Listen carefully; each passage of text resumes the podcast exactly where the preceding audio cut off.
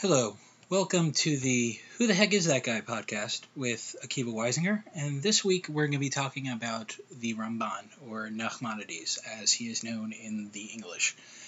Uh, so I want to start by talking a little bit about what diversity means. Uh, it is not a wooden ship.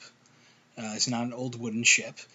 Uh, it means that uh, you know to try and include a number of different you know identities or perspectives when planning some any sort of team or any sort of uh, you know uh, anything that involves a number of people. The idea is that you should involve a number of different identities or uh, you know perspectives in putting that team together.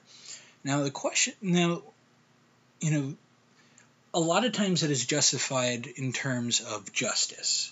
In other words, uh, straight white men have dominated the landscape of, you know, uh, whatever you happen to be dealing with.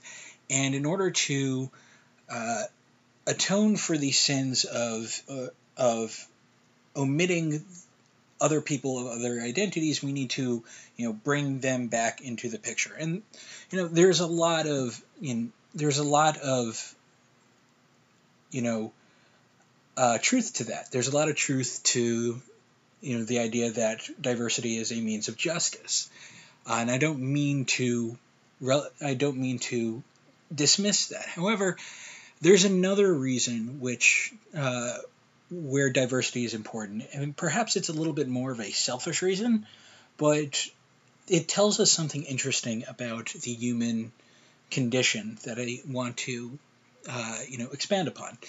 Uh, there's a study that has been done. I forgot to look up the study, but a friend told me about it, and that's a scientific source. Um, but just bear with me. That uh, tested the you know effectiveness or like you know the the work productivity or effectiveness. I don't know exactly how they measured it of two different groups. One of which was you know diverse, and one of which was uh, you know not diverse.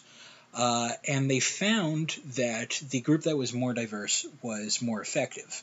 Uh, so that's interesting in in of itself. But then you wonder, well, maybe the, you know, uh, the people who you could say you could ask questions like the people who uh, were picked as diversity were uh, for as the diverse candidates were clearly you know people uh, way above their uh, who were like head of their class, and you know that might have skewed the results the, interesting thing is the really fascinating thing is is it didn't matter the skill levels or uh, you know credentials or uh, you know you know individual uh, achievements of each of the candidates of every one of the candidate of every one of the people involved in this study. Uh, it meant like the diverse group could be le- could have less credentialed people and less effective people individually, but put all together in a diverse group, they were actually able to accomplish much more than the non-diverse group. So from there, you see something very interesting. Uh, I think about the human, uh, you know, human condition, or you know, the world, or the big picture, big questions. You know, big answers to big questions. That some, you know, there's only enough, there's only so much you can accomplish within one frame of reference, uh, within one perspective. And that to really gain an understanding of, you know, an issue or a challenge or what have you, uh, being able to understand various perspectives of that issue and being able to assemble a diverse array of viewpoints of that issue uh, in many ways is more is more important than just knowing the issue from one perspective.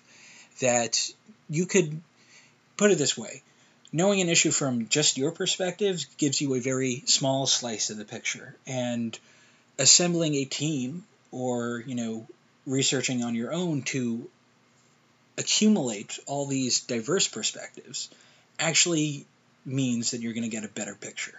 Uh, you know, just picture like you know, the small slivers of a circle, and everybody's like, uh, you know, you, you are one sliver of the circle, and then a lot of other people are other slivers of the circle.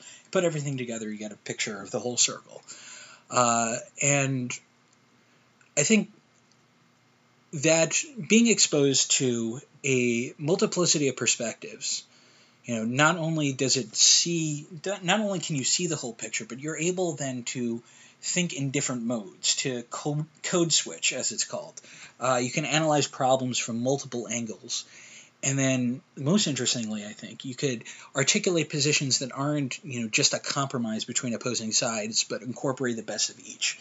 What I'll call principled centrism. Uh, you know, a lot of times in you know some circles of uh, politics, you'll see uh, you know, centrism derided as you know just a compromise between two uh, between a moral position and immoral position. Uh, for example, let's uh, you know, Nazi says kill all the Jews, and you know somebody else says don't kill the Jews, and you know centrists might say kill fifty percent of the Jews. That's not that's lazy centrism. That's not principled centrism. It's principled centrism is when you understand when the fact that you understand different perspectives allows you to take multiple variables into account, and thus you're able to find a position that works according that you know incorporates the best of each and may you know align with a center position, but is not just doing it out of a sense of compromise. It's a, a seeing it's doing it out of a sense of there are multiple valid perspectives here. Obviously, with the Nazi wanting to kill all the Jews, that's not really a valid perspective. But uh, there are multiple valid perspectives, and I'm going to, you know, my answer to this question or my, you know, approach to this issue is going to incorporate as many different approaches as I can, and thus I'll gain a better understanding and I'll have a better answer and something that can really build consensus. Uh, so that brings us to the Ramban, because I think a key theme in the writings of the Ramban was this ability to uh, understand a multiplicity of perspectives, attack issues from a uh, variety of angles, and find a principled centrist position. Uh, you know that applies to his commentary on the Torah. That applies to his philosophical positions, especially. Uh, sometimes that, you know that'll apply to his halachic positions. I think a theme in the Ramban's life is the ability to understand a variety of perspectives and you know work within work with those perspectives to gain a you know fuller understanding. So let's start with the Ramban's biography. Uh, so the Ramban is born in 1194 in Girona, Spain, in an area that is called Provence, which is on the border of Spain and France. What that means for him, uh, uh, what that means for him and his upbringing and his background is that he's on the border of Sfar- Sfarad, which is Spain, and Ashkenaz, which is you know Germany, Europe. Uh, I figured out a while ago that a shorthand for understanding the Sephardi and Ashkenazi worlds is Jews from Muslim lands are Sephardi, Jews from uh, uh, Jews from Christian lands are Ashkenazi. Doesn't quite work all the time, but it's a good shorthand. So the thing with the Ramban is he grows he grows up in this area called Provence, which is the border of Ashkenaz and Sfarad, uh, and from the earliest age he's exposed to Ashkenazic and Sephardic mo- modes of learning as an outgrowth of his being on the border. What does that mean? There are very different. There are especially in the medieval era, and some of these differences endure until today there are different modes of learning in the, Ashken- in the Ashkenazic and Sephardic worlds. Uh, the Sephardic world at this time is uh, very much into philosophy, philology, uh, and lemaisa, uh, or practical application of the law. Uh, they you know, are involved in biblical commentary, but their biblical commentary is mostly about you know grammar. Uh, you know, they spend a lot of time on philosophy uh, especially in the Arabic world, but also in Spain. The Golden Age of Spain, which you know I mentioned in the last podcast about the Ibn Ezra, was you know the height of the Sephardic mode of learning. This and also halacha lemaisa or practical application of the law, uh, as opposed to uh, dialectic learning in the Ashkenazic world. Uh, Sephardim have historically focused more on you know, learning halacha as a means to apply it rather than learning halacha as a means to, you know, write, to construct these, you know, abstract structures, uh, abstract thought structures, or, you know, resolve, you know, uh, contradictions in the Gemara. Um, I remember that uh, one of my rebbeim showed me his uh, his copy of the Or HaChaim on Shas. The Or HaChaim was a uh, prominent Sephardi, uh, you know, biblical commentator, and he's showing me the you know his commentary on the Gemara, and very interestingly, that commentary only focused on three uh, tractates, three Masechtos in uh, the Gemara, which were, if I remember correctly, Shabbos, Nida, and Chulin, which are you know the laws of Shabbos, the law, the menstrual laws of uh, you know Jewish household, and uh, Chulin, which is related to kashrus. In other words, the three most practical areas for a rabbi to know. Uh, the Ashkenazic world, on the other hand, is famous for learning areas of halacha that have no application. There are exceptions to this. The Rambam, the Rambam, Moshe ben uh, ben Maimon, the uh, uh, you know Maimonides. Uh, just so we don't get confused between Ramban and Rambam, Rambam very f- famously does not uh, also includes a lot of laws that have no practical application. However, the general rule in the Sephardic community in the Sephardic community, and that endures, you know, up until today, is the focus on, you know, practical application of the law. The Ashkenazic world is famous for, you know, learning subjects that have no practical applications. They're, you know, uh, interested in the Talmud as an end in, in of itself.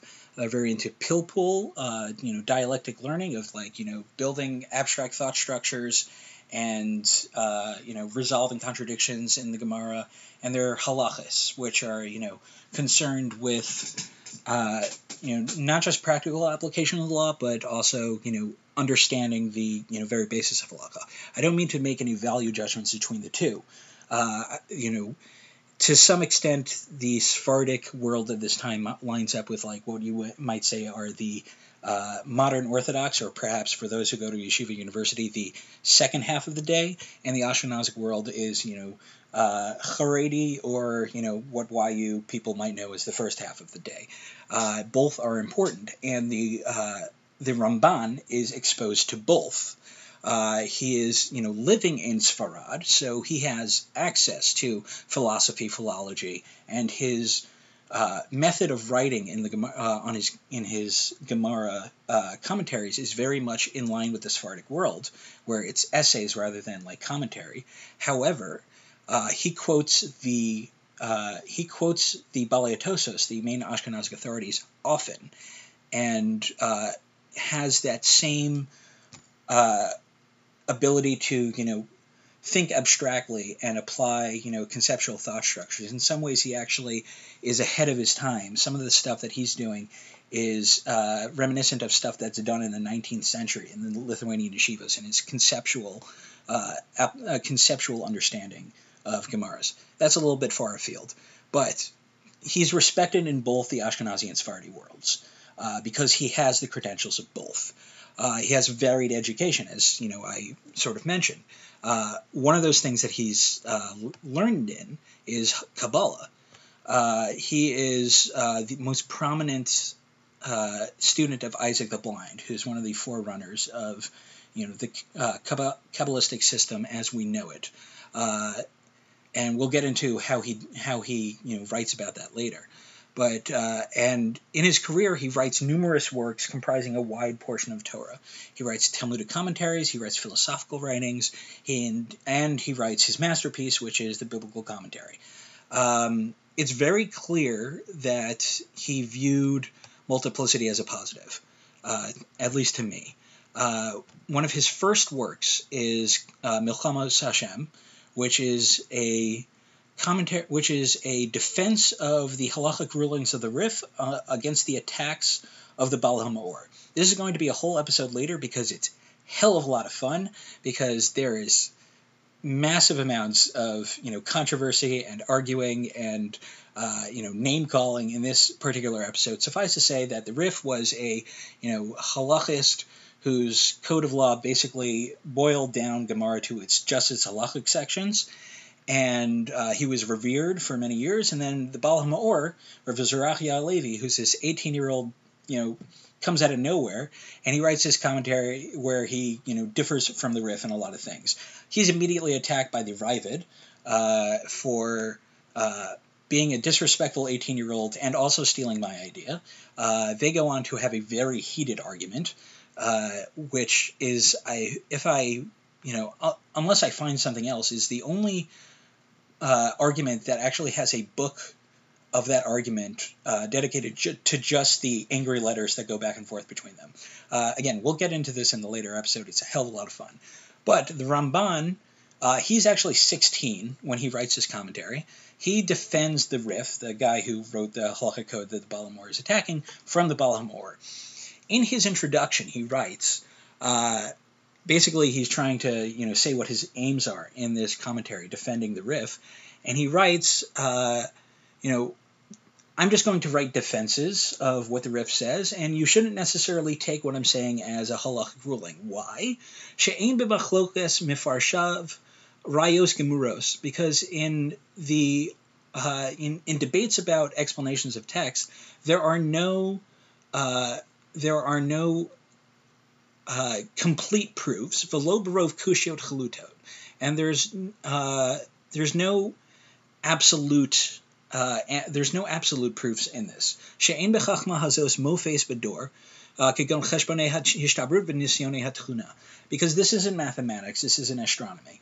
Um, you know, sort of interpretive, interpretive commentary here. Uh, he's saying that, you know, I'm going to try and answer for the Rif, but don't take everything I say as halacha because there are there's no absolute proofs in the study of halacha. Uh, it's all textual interpretation. There are multiple valid interpretations of the text. I want to show you that the Rif had a valid interpretation of the text. That may not be my halachic conclusion, but I want you to understand uh, because because there are no absolute proofs. I want you to understand that the Rif uh, wasn't an idiot, basically. Uh, that shows, first of all, for a 16 year old to make that statement, uh, and I'll tell you, just from my experience, Milchamos Hashem does not read like something written by a 16 year old. But for a 16 year old to make that statement of there are valid ways, there are multiple valid ways to view the world, is generally not how 16 year olds view the world, is generally not how medievalists view the world. Uh, it is generally not how the medievals view the world. Uh, and for him to make this statement is remarkable. Uh, he's, uh, you know, he's saying that uh, there are multiple ways to uh, multiple valid ways to approach a text. Uh, this is way ahead of his time in a lot of ways. Um, that multiplicity, that you know, principled understanding, princip- a principled centrism position of you know there are multiple valid ways to approach the text or to approach issues, and I want to show what each side was thinking, even if I may not necessarily agree with each side, because each side has validity. Uh, it allows him to take out these principled centrist positions. That's going to come in handy in the Maimonidean controversies. There's huge controversies after the Rambam dies about the uh, after Maimonides dies about the permissibility of studying his philosophical works. Uh, you know, on one side there are people who say that you know obviously uh, philosophy is great and we should you know keep learning philosophy, and then there are people who say that you know this intrusion of Greek ideas into our tradition and uh, you know it will lead to a laxness in uh, it will lead to a laxness in observance and uh, you know very bitter fights break out and at one point the french rabbis uh, ban all works of maimonides uh, and uh, the Ramban uh, writes a long poetic letter. It's actually in poetry, uh, defending the Rambam, defending Maimonides, and tries to articulate a compromise, which is not accepted. But his compromise is basically you can ban it in your countries, you can ban the study of philosophy in your countries. Do not ban the Rambam's halachic works and allow other communities to set the standards for their own communities. If they want to see philosophy as fine, uh, they should be allowed to see it as fine. Uh, that's not accepted. Ramban tried to, you know, stake out this principled uh, centrist position. Um, the rest of his, so for the rest of his biography, he's you know in Catalonia, Spain. Uh, he's, uh, you know, obviously writing a lot. Uh, and uh, in 1263, the Ramban, who's the unquestioned leader of the Catalonian community at this point, is called upon to defend the Jewish faith in a disputation with a Christian apostate. Uh, these things happen very often, where uh, in order to you know prove the truth of you know Christianity, they were uh, Jews were invited to debate against Christians. Uh, the rules for these disputations were usually very unfair. Uh, you have to defend Judaism against Christianity uh, without saying any negative things about Jesus, without saying anything that is blasphemous according to a Christian, and yeah, the rules are basically rigged. And, you know, if you lose, then we'll go on a pogrom and kill you all. If you go if you win, which is unlikely, we'll also go on a pogrom and kill you all because we're, we're ticked off that you won. Uh, so these things are not fair generally. And the disputation that the Ramban is involved in is unusual in that it seems open and fair by medieval standards. Um, and it's actually claimed as a victory from both sides. Uh, they have very different the Vatican has a very different record of the Ramban's disputation than the Ramban does. Uh, you know, it's a question of whose account is correct. I advise you to read the Ramban's account of it because it is awesome. Uh, and uh, the Ramban, uh, the Ramban basically he does a lot of interesting things in that debate. Uh, at one point, he, you know, said the the Christian apostate tried to prove from the Talmud that the Jews could accept Jesus, and the Ramban, who's you know one of the greatest sages of all time, one of the greatest rabbis of all time, is like, no, you can't.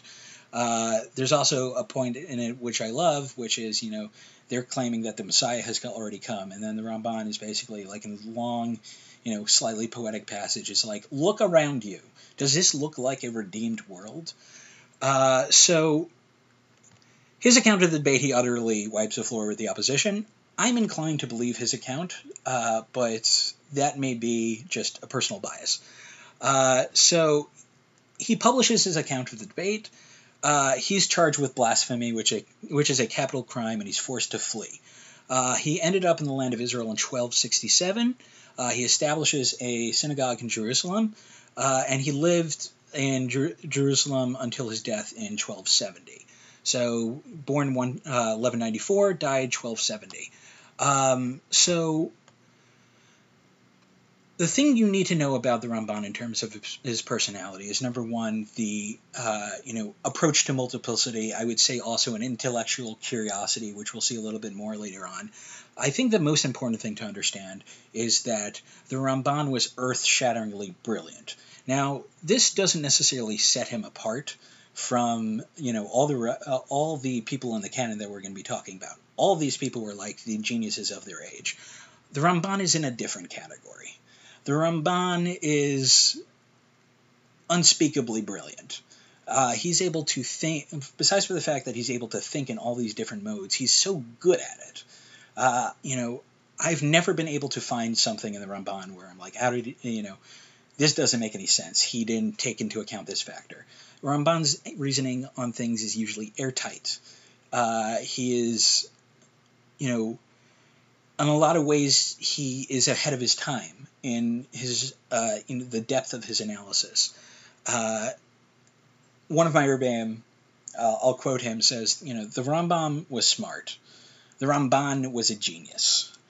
The Ram, it's it's you know, it sounds ridiculous at a certain point for me to keep uh, keep uh, repeating this, but the Ramban was brilliant, even by the standards of the rabbinic canon. Uh, and you know, I'll show you his brilliance, but you know, trust me, trust me for a little bit on this. Uh, he's in his own canon. That brilliance comes out most clearly in his commentary to the Torah, which is an acclaimed masterpiece. Uh, Aharon Lichtenstein was asked if, which sefer he would take with him on a desert island. If he had one sefer to pick, he picked the Ramban on the Torah, uh, you know, the Ramban's uh, commentary on the Torah, just because it is a masterpiece and it involves it involves so many different aspects of learning uh, and so many different ideas. Uh, that you know it's a it's an education in Judaism all by itself. Uh, the first thing that you should know about the Ramban's commentary in the Torah is that it is long and it is comprehensive. Other commentaries think in comments. The Ramban thinks in essays. Uh, it is amazing to me that uh, in the era before the printing press, that the Ramban's commentary in its in all of its length survived until the present day.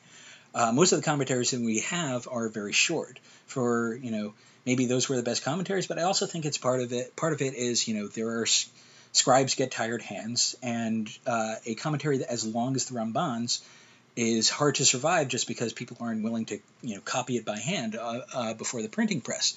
But the Ramban's does survive, which tells you a little bit about how highly acclaimed his commentary is. Uh, okay, so let's look at the Ramban's idea, you know, me, uh, his goals for his commentary, which will explain the com- you know the comprehensiveness of his commentary.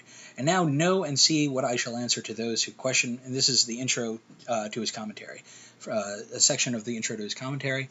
Now know and, and see what I shall answer to those who question me concerning my writing a commentary of the Torah.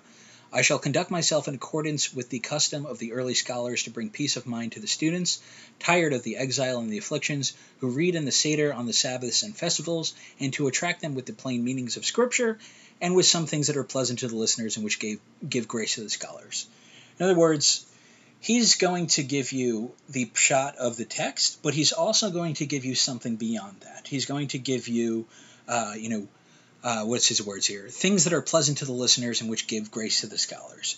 He is unique among biblical commentators in that he views his commentary not just as an explanation of the text, but as something a Jew should have around their house, of something that is, uh, you know, an essential part of a Jewish library. I don't know if he would necessarily use, you know, essential part of a Jewish library, but he sees it as a, you know, reflective of Jewish life and, you know, part of Jewish peoplehood in some way. Uh, I think that's a, you know, best way to read what he's doing there. That, so, you know, that explains the comprehensiveness of his commentary. And we'll see the various you know modes of thinking that he incorporates. What is his methodology, basic methodology of his commentary? So the first thing that he does, uh, the first thing that you need to know that he does, is he uh, he will bring other commentators and analyze their answers to the to a problem in the text. Most notably, he will bring the Rashi, Rashi and, and, and, Ibn Ezra. Last time we mentioned that uh, Ibn Ezra, uh, he's uh, in his in the intro to his commentary, he says that uh, I have open rebuke and hidden love for the Ibn Ezra. Uh, he's going to present the Ibn Ezra as like a commentary to be dealt with, but his uh, his attitude towards the Ibn Ezra is uh, you know open rebuke and hidden love. I like him secretly, but there are a lot of times he gets pshat wrong. His attitude towards Rashi is more respectful and more you know uh, reverential. He says actually at some point that if uh, if I don't give a comment on the text, you can assume that I agree with Rashi. Uh, which tells you also, by the way, that he was uh, pretty, you know, comprehensive in that, you know, I analyzed all the problems. If I don't see anything that, if I see something that, you know, Rashi already handled, then I let him handle it. However, that doesn't mean that Rashi that he borrows Rashi's methodology completely. In fact, he sees Rashi as the beginning of a movement rather than the end of a movement. Uh, Ramban on Genesis 8 4, uh, when he's talking about, uh, you know, it's in the midst of the story of the Teva, of the uh, Noah's Ark. Um, he says, uh, you know, a Avalkalin Shadrashi Midaktek Bimikomos Achare Midrashe Ha'agodos V'torach Levaer Pshate Hamikra. Uh, however, s- since Rashi was careful in uh, in places uh, in, in, places that have Midrashe Agados, uh, he was uh, he, he really tried to explain the simple meaning of the text. Hirsha Osanu Lasos came. He gave us permission to do just that. Hishivim panim laTorah midrashim rabim chalukim b'divrei chachamim, because there are 70 faces of the Torah, again with that multiplicity, uh, and many midrashim uh, that disagree, uh, that are you know divergent in the uh, words in the works of the sages. Omar Amru knows below He's talking about the the comment that he's making about uh, the the comment that the, he quotes a medrash and he says this doesn't quite work with the the language of the text. So Ramban, far from you know adopting Rashi's position as we saw of all textual problems need to be solved with a medrash, he will instead he will instead say that uh, we Rashi started the movement to give us permission to interpret without necessarily uh, refuge to midrashim. However, that doesn't mean he dismisses all midrashim, perhaps in the style of Ibn Ezra. He will take midrashim seriously as a uh, you know to give you an example of the kind of you know way that he operates. Uh, when some uh, have if any of you have heard of Nimrod, the you know famous king warrior did he throw Avram into a furnace? Is that's medrash? Blah blah blah. So the uh, the pasuk describes the the verse describes Nimrod as Hu Haya Gibor Tzayid Lifnei Hashem. He was a strong man and hunter before God. Uh, so Rashi's comment on that is that you know he was a strong man and a and a and a hunter, and he rebelled in front of God. He re, you know uh, he was rebellious in front of God. Lifnei Hashem, uh, in front of God, means some sort of, you know, brazenness of, you know, he was. I, have heard it said. I've heard it, uh, you know, put as he was really, a, you know, strong man and a hunter. Um, but Ibn Ezra will say that Ibn Ezra will ignore all the midrashim that say uh, Nimrod is a bad guy, and he will instead say that no, uh, Lifnei Hashem means uh, you know, he did this all for a godly purpose. He did this all for, you know, you know, divine purposes. Uh, why are we saying that Nimrod's a bad guy? Uh, Pasuk seems to say Lifnei Hashem, uh, he's a good guy. Uh, here's how Ramban's going to deal with those two divergent answers. To, to recap, Rashi will you know take Midrashim as, as, Nimrod is a bad guy, and will say that this is you know referring to his rebellion. Ibn Ezra ignores all the Midrashim and says that uh, you know uh, Nimrod was a good guy, and Lifnei Hashem means that he was a good guy. Uh, let's read the Ramban inside. Ve'ein dvarav nirin. Uh, he's talking about the Ibn Ezra. His words uh, do not seem accurate to me. V'hinehu matzdik rasha. He's, uh, you know, making a evil person into a righteous person. Ki Rabbasenu Yadu Risho B'Kabbalah, because our sages knew that he was an evil person through the received transmission, through the you know received tradition. Uh, so he's dismissing Ibn Ezra on the basis of tradition. However, he's going to back that up with a you know reading of the pasuk that's going to be somewhere in the midpoint between Rashi and Ibn Ezra. You'll see. Beinai, and what is correct in my eyes, ki hu hachel lios moshel al hanashim, uh, he began to be a ruler in his, you know, strength over people. Vuhal melech tchila, ki ad yamav lo hayu milchamos v'lo uh, melech malach, because he was he was the you know first king because up until the point up until his uh, era there were no wars and there were no need for kings. Uh, but because he was a strong gavar al anshe bavel and um, uh, he was uh, you know the first to like you know lorded over people. And the first people that he lorded it over were the people of Bavel until he ruled over them. The Achar Kane el Ashur and afterwards he went to Ashur Assyria. V'asar kirtzono, v'higdil uvana sham arim, and he did as he pleased.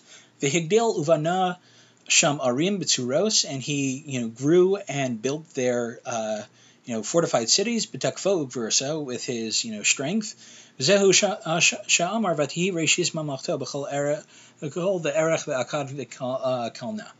So he'll explain that uh, Ramban that Nimrod started out as you know just a hunter, just a you know strong strong person and hunter, um, you know just uh, just as a strong man, and he eventually he you know eventually as he grew into power, as he you know started becoming used to power, he gradually became more evil. That appears to be what the Ramban is saying. Uh, so he's splitting the difference between the Rashi. He says that this doesn't necessarily tell us by itself that uh, Nimrod is evil. It does tell us something about his character, that he was a strong man, that he was a hunter, and uh, you know the, the and the fact that he you know starts to lord it over people, that power is going to you know eventually corrupt him. So Ramban replaces you know an either or you know midrash or pshat commentary uh, pshat comment with a you know, midpoint between the two that takes the Midrashim seriously, but also takes the Pshat seriously, that is also psychologically astute. He realizes that power, a corruption of power doesn't come at, you know, as an inherent character flaw, as much as it, you know, happens over time. Uh, that's something we'll see a little bit later on also. I'll, uh, you know, talk about his psychological astuteness. Uh, so he's going to present multiple views in his commentary. And when he you when you see him at his at his best, uh, he's gonna you know take the commentary of Rashi, take the commentary of Ibn Ezra, explain you know why he thinks one is right or why he thinks both is wrong, and then you know add his own explanation. Uh, another thing that uh, the Ramban will do and he's the first to do this that I'm aware of, is he incorporates Kabbalah or uh, mysticism into his commentary. Uh, in a section of his intro, actually, he writes, uh, Now behold, I bring into a faithful covenant and give proper counsel to all who look into this book, not to reason or entertain any thought concerning of the mystic hints which I write regarding the hidden matters of the Torah, for I do hereby firmly make it known to him the reader, that my words will not be comprehended nor known by, uh, at all by any reasoning or contemplation, except from the mouth of a wise Kabbalist speaking into the ear of an understanding recipient. In other words, I'm going to talk about Kabbalah. You're not going to understand it. Only for the initiated. Don't even try. Uh, he, you may, you know, think, what's the deal with the secrecy here? Why is, you know, he and also why write it if you know you want to keep it a secret? That i don't really have an answer to. Uh, we do know that uh, isaac the blind who you know we mentioned before was his teacher in kabbalism at one point did sell uh, tell uh, did send him a letter telling him to shut up. Like stop telling the people all the kabbalistic secrets. You're not supposed to be doing that. Um, so if you want to gain an understanding of you know a mystical approach to the text the ramban is a good place to start assuming you understand what he's saying. Uh, in the, which, you know, if you have a solid background in, you know, the study of Kabbalah or, you know, from an academic perspective, uh, you could probably do. I know that the ArtScroll translation of the Ramban actually, uh, you know, doesn't translate the uh, the Kabbalistic uh, sections, which are always, by the way, introduced with Al Derech Emes. Uh, if you are reading a Ramban and it comes to Al Derech Emes, and you can't understand what the heck he's saying. Uh, it's by design. Uh, you could probably figure it out, but like that means he's talking uh, he's talking in a kabbalistic uh, mode. Um, one of the most distinctive aspects, however, of the Ramban's commentary is that it's a philosophy book. He uh, he will go on philosophical essays about topics that he sees as fundamentally important, regardless of whether they explain the text or not. There is st- there is stuff that he feels it is important that you should know. A lot of this stuff is, you know, trying is finding a middle ground between the Rambam's rationalism and the mystical tradition, um, or you know, just arguing in the Rambam, which he does often. Uh, I had a teacher in my uh, second year of yeshiva, and I was, you know, wanted to know all I could about Jewish philosophy. And the thing that he told me about Jewish philosophy is that, you know, if you want to start somewhere, if you want to gain an understanding of the issues that you know Jewish philosophy deals with, learn the machlok, um, learn the debates between the Rambam and the Ramban. Learn about the debates between Maimonides and Nachmanides. Uh, that will give you a solid grounding in uh, the rabbinic, in you know the Jewish and Jewish philosophy and the uh, and the issues that it deals with.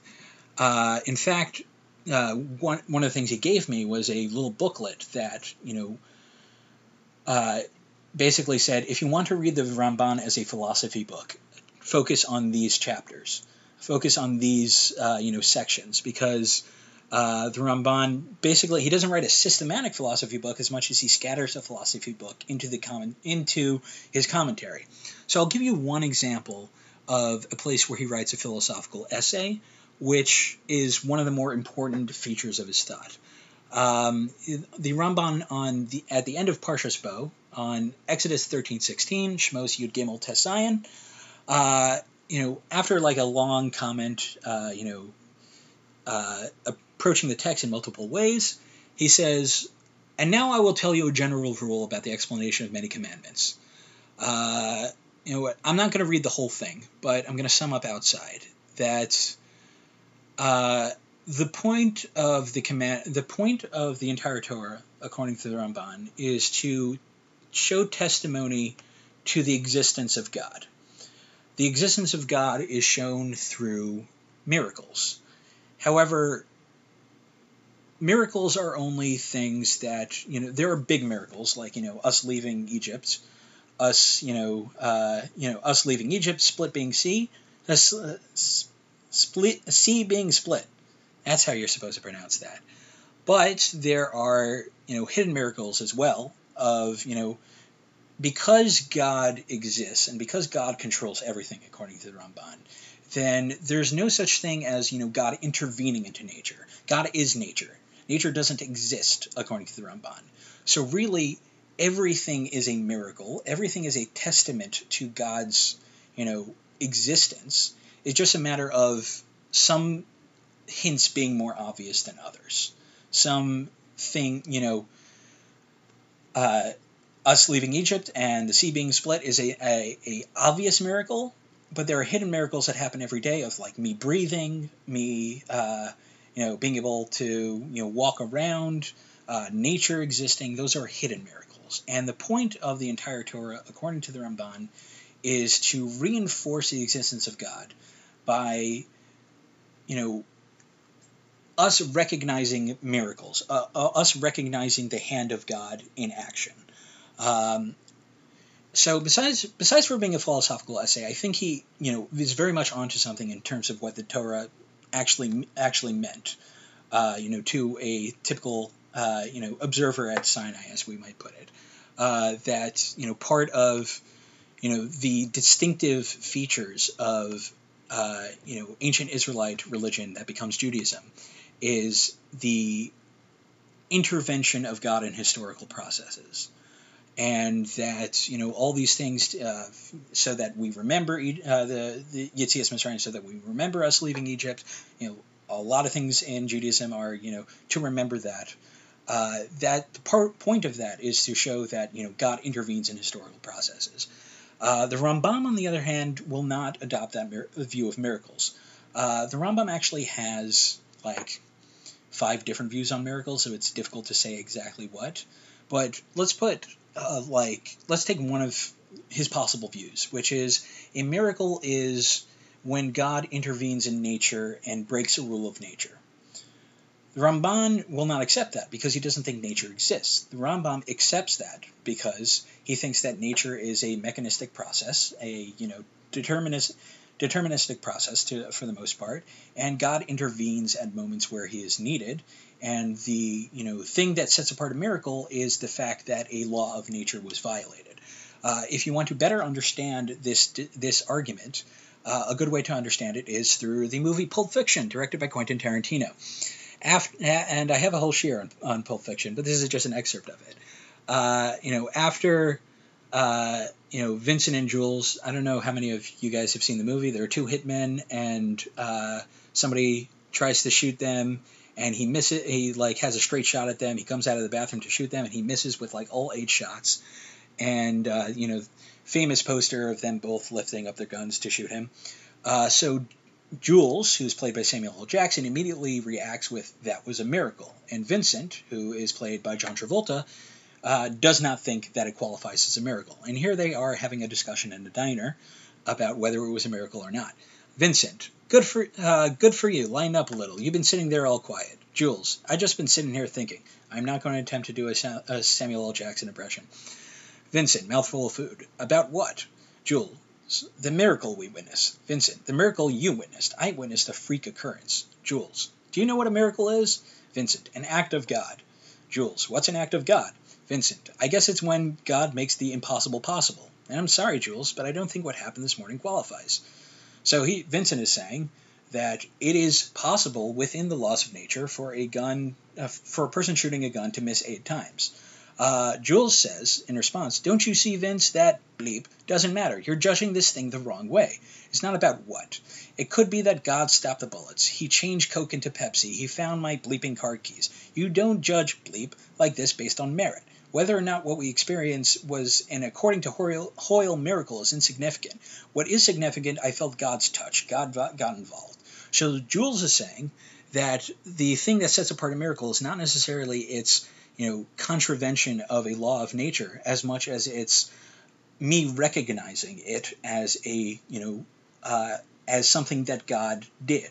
And that, according to the Ramban, is what a miracle is: is when I recognize that God really controls the universe. Uh, it's you know, according to the Ramban, it's an observer.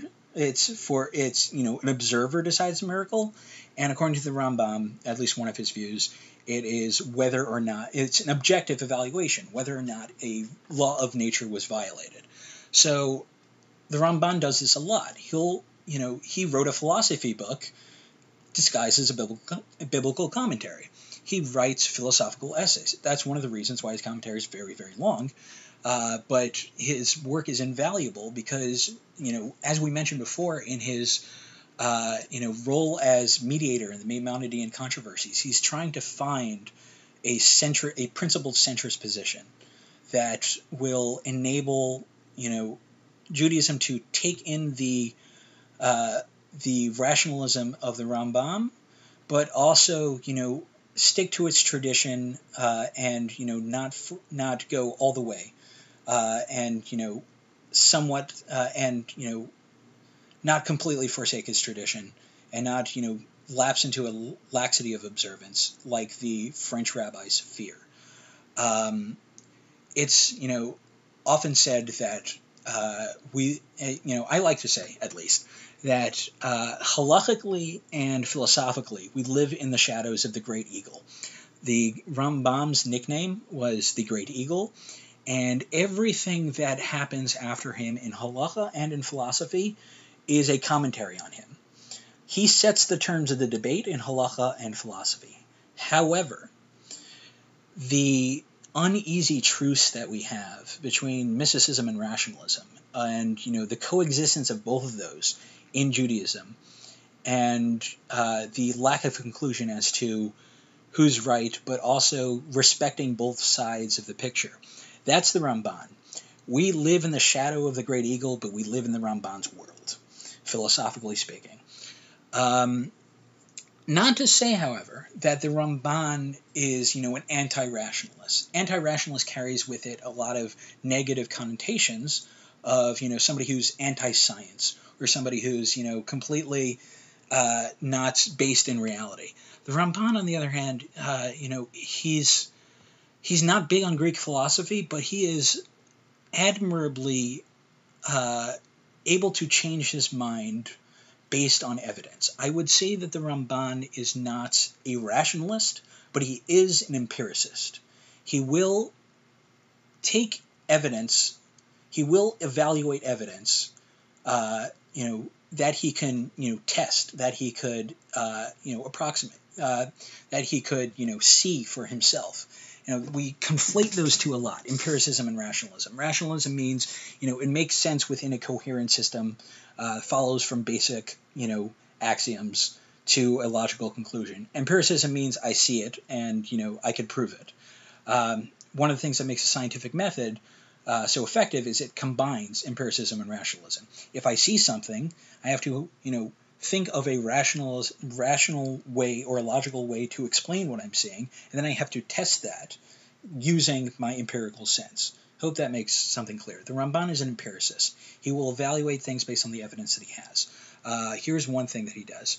Um, you know, the story of Noah uh, has at the end, uh, you know, uh, Hashem shows him the rainbow and says, you know, I swear that I will not destroy the world. That's why uh, on this, that's why, you know, when we and if you see this in the sky, it means that I wanted to control the, uh, you know, uh, I wanted to destroy the world, but you know, I made a promise to Noah, which is why we're all afraid when a rainbow appears in the sky.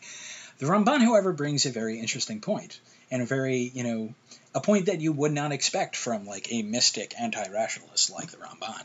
Um, Hamash, uh, let's look at the Ramban inside. Hamashma min ha'osazeh, uh, what's inf- uh, what's implied from this sign that Hashem shows him of you know the rainbow in the sky, shalo haya keshes ba'anan mimasa bereshis, that there was not a you know there was the rainbow wasn't created in the initial seven days of creation. It was va'ata bara Hashem chadasha lasos keshes b'shamayim b'yomanan. That you know God created a new creation called the rainbow in order to show Noah in the sky. You know, there's a rainbow. That's a sign of the covenant, and so on. Um, he continues later on, but we are forced to believe the words of the Greeks. Hashemesh ba'avir halach b'chli mayim hashemesh yireh kemara hakeshes. He's saying the rainbow is not a matter of the, the rainbow is not you know something which miraculously appears. This seems to contradict a little bit what he's saying uh, about miracles above, but the you know it's you know a naturally understood process of you know if you have uh, you know humid air and you know the light comes through the uh, the light comes through the the uh, the humid air and you know is refracted into the rainbow that's not something that like you know that's something that must have existed from the time of creation just because uh, you know just because those are the you know natural rules. So the ramban is making a you know empirical is asking an empirical question. Like you know you could make a rainbow just by you know having a prism or you know uh, looking into a, a bucket of water sometimes i think that's what he says. Uh, and you're saying that you know the miracle uh, rainbow only appeared you know after creation. That doesn't make any sense. The Ramban is willing to evaluate empirical evidence, if not necessarily rationalist evidence. He's not willing to you know buy into an Aristotelian or Platonic system, but he is willing to engage with you know something which is directly observable. Uh, this may be responsible for his belief in magic, actually. Um, he, you know, in a number of places, uh, he talks about negromancia or necromancy, uh, at one point, he says that you know I trained with a necromancer. Some people who are like very against the Ramban will say, "Ah, I see, he was like a heretic." I don't understand these people. Uh, what it just tells me is that he was a guy who did his research. He was, you know, trying to figure out is this real, and for some reason he emerged with the idea that it was real. Those that's the limits of empiricism, but uh, you know, he was somebody, as I said, intellectually curious. He liked to, uh, you know, look at all the evidence for something and evaluate it based on that. Let's see. Also, um, he's willing to take in, you know, geographical and uh, realia uh, into account when he's writing his commentary. When there's a, uh, you know, question as to what a word means, uh, you know, describing, uh, you know, describing a place there's an argument whether it's a you know uh, geographical feature or a um, you know system or a measurement. Um, you know, he sides with one side, and then he writes, and then I came to the land of Israel where this thing actually happened, and I realized that you know. Uh, it didn't make sense.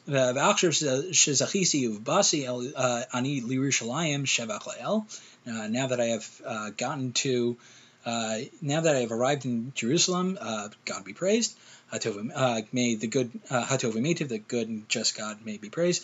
Uh, be'enai she'en min uh, uh, kvuras rachel leves lechem afilu mil. Huchash hazeh v'gam divrei menachem sham midas ares Rashi. So there's not even, you know, there uh, Kever Rachel and Beis Lechem are you know not that far from each other, so it's a you know measure uh, unit of measurement like Rashi. Um, yeah, I'm, I didn't so much go into like the details of that debate, but he's willing to reevaluate things that he thought based on evidence put in front of him. Uh, another thing which is really interesting um, is uh, he has a you know, the half shekel coin, which is supposed to be, uh, or a shekel coin, um, which is you know one of the uh, currency units in the Beis Hamikdash and Mishkan. So there's a whole debate as to uh, what as to you know how much it weighs and you know what its volume is. So the Ramban goes on this whole you know exploration of different opinions. Uh, and then he decides like one. And then uh, in some editions of the Ramban, and I'm inclined to believe that this is a accurate uh, you know text, just because it's uh, uh, because it's in character and also like it's uh, it's re- it's taken as part of the text by later authorities, which itself is interesting. So he says that uh, you know I thought this thing until I got to uh, uh, until I got to the land of Israel. You know, Lord be praised, so on and so forth. Um, and I found there in the uh, hand of the elders of the land, matbea kesef mufutak betuchechotam, like a uh, you know stamped coin. Mitzado ha'achad ke'en makel shaked, mitzado ha'sheni ke'en tzluchit. Um, one side had a uh, a uh, staff of a almond tree, uh, and the other side, Emisido Hasheni Kein Slochit. I don't know what Slochit means. Don't sue me. Uh, B'shnei Hatzad in Saviv Kasav Mifutach Be'er uh, Hetev, uh, and you know on each side surrounding it, it's it was inscribed in you know legible font. V'hiru Haksav lekutiyim v'karahu miyad kiu kasav ivri asher nishar lekutiyim, and the kutim, uh, you know, Samarites uh, who you know were showing me this coin were able to read it because it was in Ksav Ivri, which they still read. Uh, you know, there are two different Hebrew alphabets, and the older one is Ksav Ivri. Kemosha Muska, uh, you know, pro, Proto-Israelite script. I don't know. Kemosha Muzkar B'Sechah Sanhedrin V'Karu Min Hatzad Echad Shekel Hashkalim, and one side said, you know, Shekel Hashkalim, or you know, Shekel of Shekels. That was a great translation, I know.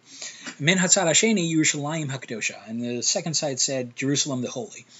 V'Omrim Kitzuras Maklo Shel Aron Shkedia Parachia V'Atzura Hashenit Tzinsenes.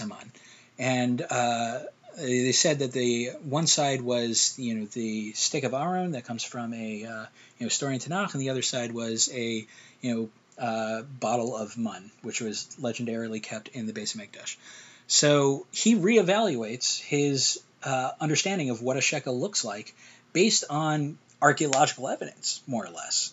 Uh, he was given a coin from that era, and he said, "Oh, this must be a shekel coin. I'm going to update my opinions." So that shows you that the Ramban's an empiricist, that he's not, you know, an anti-rationalist. He's somebody who takes into account evidence, it, even if he's not necessarily identified with the, you know, rationalist schools of, you know, the Rambam and stuff. He, again, he's an intellectual, curious sort of guy. He's somebody who's, you know, willing to engage with any sort of, uh, you know, perspective as long as it gives him a better understanding of the text. I think that's clear. Um, but there are things that he does that no other commentator really does, just because he, and I think it's because he had such a vast perspective on how the on you know all these different all these different methodologies and perspectives that he was able to like put them all together into something.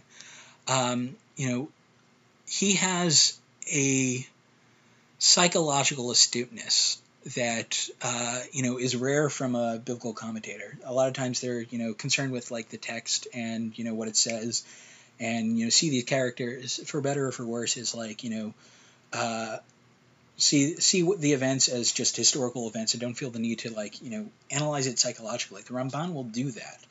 Um, here's here's a comment which you know I think you'll agree is very very interesting, very relevant. Um, when he's talking about you know the plan of the Egyptians to uh, enslave the enslave the Jews. Um, he says uh, Pharaoh and his wise counselors did not, and this is Exodus 110, Shmos uh, Yud uh, Aleph Yud. Pharaoh and his wise counselors did not consider striking them down by the sword. You know, we have a Jewish problem. We're not going to strike them down by the sword, for this would be a profound betrayal to unjustifiably exterminate a nation which came to the land by the command of a preceding monarch. You know, that would be, you know, jerkish move, obviously. Furthermore, the common people would not allow the king to commit such violence, for he consulted them, even though the Israelites were a great and mighty nation who might wage a great war against them. So, you know, he wouldn't they wouldn't be able to get away with killing all of them. Rather, he said, that they should do it in a wise way, that the Israelites would not feel that he did it with an enmity, and therefore he put work levies upon them. So instead of, uh, you know, killing them outright, he, you know, tries to do it in a sneaky way and put them to work. I don't know, guys, that may remind you of something.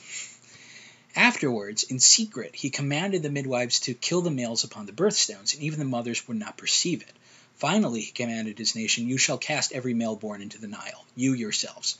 The issue is that uh, that he did not wish to command the executioners to kill them by Pharaoh, Paro's sword or to throw them into the Nile. Rather, he said to the nation that when each of them might find a Jewish boy, he should cast him into the Nile. Should the boy's father cry out to the king or the municipal authorities, they would say that he must bring witnesses, and they would then avenge him. However, when the king loosed the reins, the Egyptians would search the houses and enter there at night in disguise and remove the boys from there. This is why it says, and she could no longer hide him. The Ramban is talking about a process of, you know, radicalization and, uh, you know, tyranny taking over. Of, you know, it starts early. It starts with, you know, dehumanization. It starts with um, you know, it doesn't start with killing right away. You know, you know, first they put them in, you know, uh, put, first they put them to work, and then they start killing people sneakily, and then all this, and then they, you know, give permission for vigilantes to act on their own, uh, with the expectation that you know a, a justice system would not bring anybody to justice for those things, and from there it goes into you know an attempted genocide uh, the Ramban's very astute as to how human nature works. Uh, and, you know, we, he's basically talking about how the Holocaust happened, more or less. Uh, and he's, you know, obviously much, much before that process. Um, which brings me actually to uh, one of his more unique, uh, you know, uh, interpretive uh, interpretive quirks, I would say, and something which has more depth than it would seem on uh, at first glance. Uh, so the Ramban is very into an idea called Masa Avos Siman Labanim. Uh, i included the source in the short, source sheet, but I'm going to sum it up out, uh, uh, sum it up, you know, outside, where events that happen to the Avos, the forefathers, you know, Avram, Yitzchak, Yaakov, Abraham, Isaac, Jacob, are foreshadowing things that would eventually happen to the Jewish people, either in Egypt or later on. Uh, so you'll see, and he, he, you know, attempts to come up with a mechanism for this to work. He says that, you know, sometimes we see in Nevi'im that prophecies need, like, you know, an action to, you know, a, a sympathetic action to effect uh, a event happening, and he says that the Avos served in that uh, capacity. So you know when the Chumash is talking about Avram walking around Shechem and Ai and Yericho, uh, it's foreshadowing the fact that those are you know places that the Jewish people would conquer later on, especially like you know uh, went to Yericho and then and then Ai. Uh, that's the route that Yeshua's armies took when they conquered the land of Israel. And uh, you know, very, and he'll use that various other places to say that uh, you know what's happening to the Avos now is indicative of things that would happen la- that will happen later on to the Jewish people. Uh, you know, and we'll see that extends not just to you know biblical events, but to events far beyond the biblical period. But in in terms of when it references biblical events, uh, you know, you might say I have a friend who says that. Uh, you know, the Ramban was brilliant, but he believed in predestination, so I can't take him seriously. I don't think he's necessarily saying that. I think that it's more or less a literary reading of he's noting that these things are, uh, you know, these things are echoed other places in Scripture and that must mean that there's a connection between the two.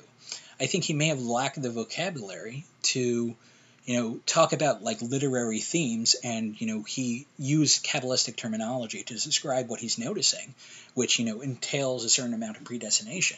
But I think he's noticing that there are literary themes that happen in Tanakh. Um, you know, this also not just you know a fine literary sense, but that also talks about, uh, you know, a um, you know, a historical sense that he has. That um, you know, here's an example. Um, when yeah, when Jacob and Esav meet uh, uh, after you know them being uh, after Esav you know chasing him out of the house, and Yaakov being you know in uh, Lavan's uh, area for a long time. Uh, you know, there's this whole you know, Yaakov Jacob th- goes through this whole preparation process, right? Uh, where he, you know, uh, gives a gift to Esav, but he also prays, um, and he you also compa- uh, prepares for war. So Ramban comments on this that this whole this parsha was written to show how Hashem saved his servant from a stronger foe and sent angels to rescue him. In addition, it teaches us that Yaakov didn't rely on his own righteousness and made every effort to save himself. Another concept alluded to is that all that occurred to our forefather with Esav, and here's the, the, the, the main point here, will repeat itself with us and Esav's descendants. It is therefore appropriate for us to emulate the efforts of Yaakov, who initiated strategies for his counter encounter with Esav, prayer, presence, and war.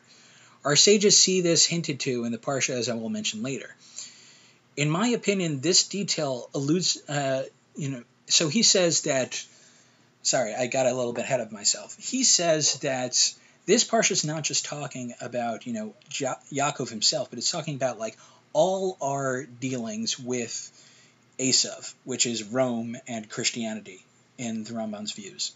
Uh, so he's not just talking in, in, to the Ramban, and I think this goes back to the comprehensive goals of his commentary that he's not just, you know, explain the biblical text as much as he's making a book for the Jewish library.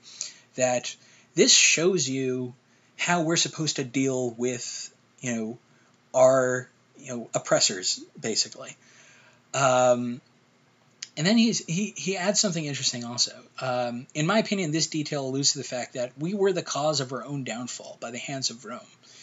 In the Second Temple period, the Hasmonean kings made a treaty with Rome, and some of their representatives even went to Rome, and in the end, this was the first step of falling into their hands. So, you know, he's making practical suggestions of, you know, be wary of, I guess, a fifth column, um, and be wary of, like, making treaties with oppressors.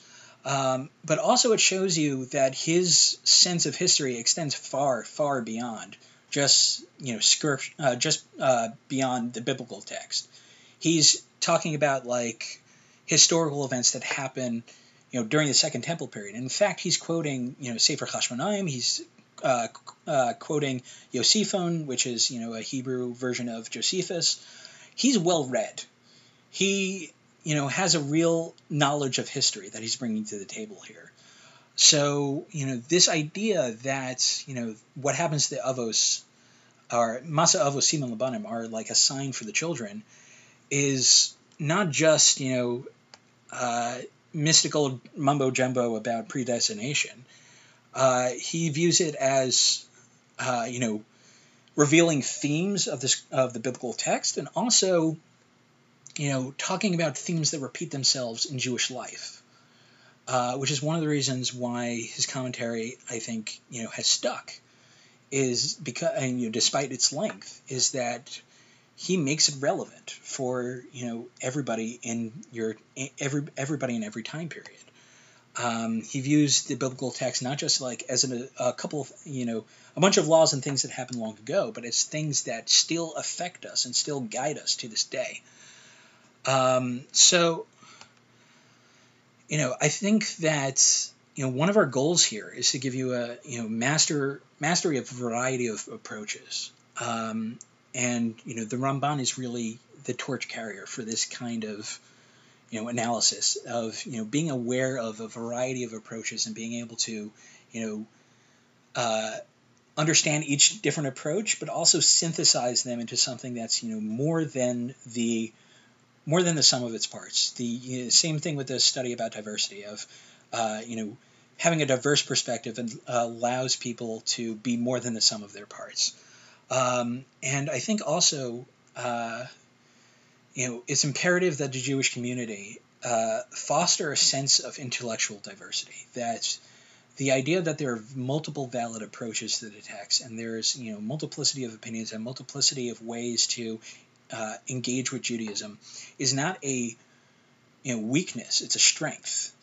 In that we have, you know, I like to call Judaism sometimes, uh, you know, a moral ethical laboratory that we're you know, we're you know, throwing stuff against the wall and seeing if it sticks. Of uh, you know, going uh, following halacha and you know adapting as times may be, and you know uh, but keeping to the law, and we're just you know keeping to past results. Um, you know, maybe even you know testing, you know, trying to replicate last, last results. But in order to do that, we need to be able to try a large amount of things, and you know, the more data that we get from you know these uh, variety of approaches, the better off we are. And I think that we do ourselves a disservice by trying to shove things into a box and all and you know uh, thinking there's one approach to Judaism, uh, thinking there was one approach to Judaism, I think we all lose out in the end from not being exposed to you know a diverse array of approaches. If the Ramban had never been exposed to all the approaches that he did, if he had been born in say, you know, uh, deep in Germany or Poland instead of uh, in, instead of Provence, maybe we would have missed out on it on all this. I don't know because the Ramban was brilliant and he probably would have found out how to do this anyway. But uh, you know, the Ramban wouldn't be the Ramban without his ability to understand a multiplicity of approaches. So that's my you know takeaway here. Uh, let's you know go through our checklist again just to understand the Ramban's approach. Uh, textual independence versus traditional text. You know the degree to which a biblical commentator will see the text as you know something that should be analyzed on its own terms, or whether it should be seen through the you know traditional lens of you know Midrash Chazal. Uh, he's halfway. He's you know a centrist position. He'll take both seriously. He sees you know I'm allowed to. Uh, I'm, a, I'm allowed to inter- interpret things tech, uh, you know, tech, in a independent textual way, but you know the traditional text has its value as well and I'm you know going to try to figure out a you know midpoint between these various approaches. Uh, literal meaning versus symbolic meaning. The degree to which a commentator is willing to read things as they are without any you know added symbolism uh, versus you know a symbolic uh, reading things not as historical events but as symbols of other things. So the Ramban is pretty much the inventor in, in some ways of like a symbolic reading of the text. The Masa Avos Siman Labanim is pretty much textbook symbolism. But you know, one of the things that makes the Ramban so difficult for this kind of analysis is that he's all over the map because he includes a variety of different approaches. So he'll interpret the literal meaning of something, but then he'll also say, and it also has symbolic meaning for this and this reasons. Uh, you know, that's one of the things that makes the Ramban so brilliant. He's able to do both of those things. Uh, rational reinterpretation versus unmediated text. The degree to which you're willing to reinterpret something, reinterpret the text in light of you know preordained conclusions uh, versus you know unmediated text. Uh, you know, not interpreting the text as any different, despite my ideological predilections. Uh, he'll reinterpret a text when it contradicts direct evidence uh, directly observable evidence, like we had with the rainbow. He's not big on reinterpreting for philosophical reasons. For you know, he's not big on uh, minimizing biblical miracles in line with you know his his own shitos about miracles. Uh, he's uh, yeah, he's again somewhere on the midpoint there. Linguistic omnisignificance versus linguistic contextualism, the degree to which a commentator is willing to analyze every single word versus see things in you know as contextual as you know uh, don't worry so much about like the word choice there. Uh, he's definitely more inclined towards omnisignificance. Definitely more inclined to read things very closely. Uh, on the page versus by the book. You know, the degree to which you're willing to, uh, you know, go far afield and analyze thematic and you know broad elements versus you know just analyzing what's in front of you on the page. Uh, do you, because of the expansiveness of his commentary, he's probably the most by the book commentator, the most willing to see thematic elements, the most willing to you know connect various things together, uh, the mo- the most willing to see things uh, as, see various things as accomplishing the same goal. Uh, you know, Masa Avos Siman Labanim is one, you know, it's outstanding example. Uh, but that doesn't also take away, uh, you know, that also doesn't take a, take away from the fact that he's willing to look at a text in its, you know, uh, on the page by itself, but he is coming from it from a, you know, not just you know wide variety of perspectives from, but he's analyzing it within the vast, uh, you know, vast corpus of of biblical text and you know his own commentary. Uh, when would I use the Ramban? Uh, when I want to read something awesome. Uh, the Ramban's the uh, the Ramban's the class of biblical commentators. Uh, it's hard to do better than him. Again, I've said it before. I'll say it again. It's I've never found the Ramban making a mistake. Uh, you know that doesn't mean I you know worship him as a god chas v'shalom. It just means that he's good at this.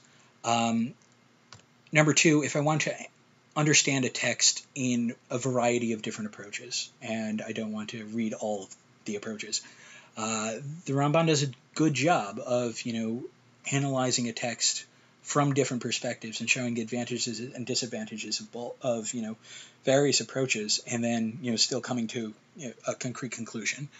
Um, also, if you want to gain an understanding of the mystical tradition, understanding of biblical text, if you're you know have a background in that, the Ramban is a good place to start. Uh, he's the first, as far as I know, uh, Kabbalistic commentator on uh, the biblical text. And four, uh, if you want to gain an understanding of philosoph- you want a philosophical you want to engage with philosophical issues when you're learning the biblical text um, you know especially if you're you know want to understand like the key issues and you know the debates between maimonides and nachmanides uh, the ramban's commentary is an excellent place to start uh, like telling you why you need to read the Ramban is like telling you why you need to put shoes on when you go outside.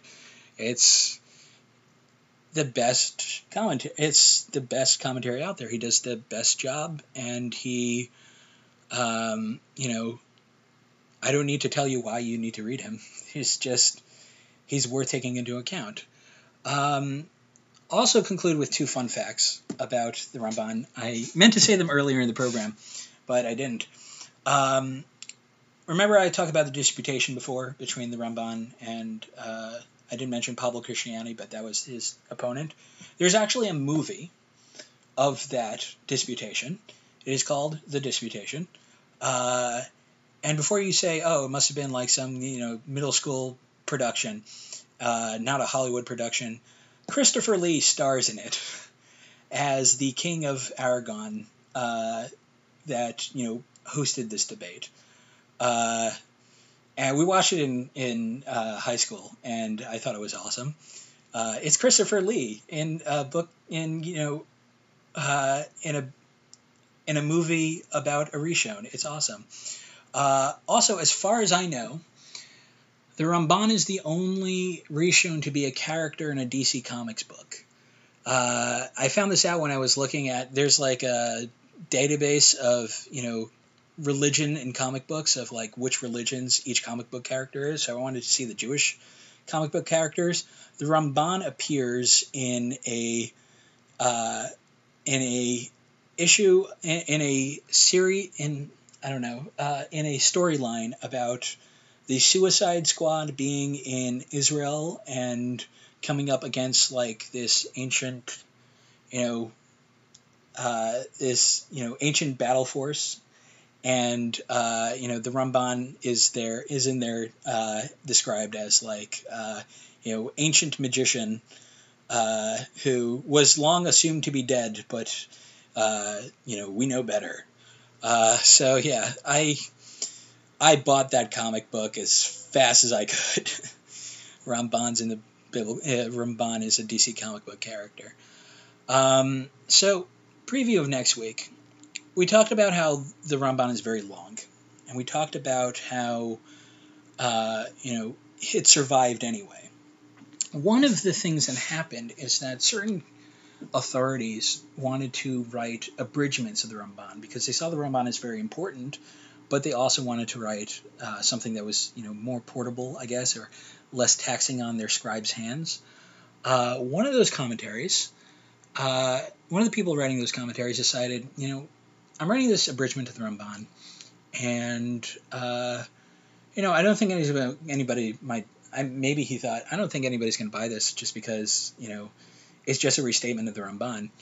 But I'm just going to include like this little fun thing. Uh, I'm going to deal with you know gematrios and various hints in there, various hints in the biblical text that you know don't necessarily have to do with pshat, have to do with the simple meaning of the text, but you know are fun to play with. Uh, that commentary, uh, called the Baal HaTurim, uh, after it's uh, you know, written by Rav Yaakov Baal HaTurim, the author of important halachic work, the Tur, uh, is a work that appears in most chumashim. it takes up very little room, which is one of the reasons it may be included. But you know, we dove into the deep end of the pool here with the Ramban, the you know most the depth of analysis of the Ramban is unparalleled. The you know thoroughness of his analysis, uh, everything. We dove into the deep end of the pool, and now we're going to swim a little bit to the shallow end of the pool, where have been, uh, where the Baal HaTurim is, and we're going to talk about not just what he does in the shallow uh, shallow end of the pool. We're going to talk about why, despite the fact that you know what he's doing is not necessarily a you know extremely airtight way of analyzing the biblical text, why it is still valid and why it is still important. In other words, we're going to talk about why we need the shallow end of the pool. And that'll be next week. We'll talk about the Baal HaTurim, and uh, hope to see you then.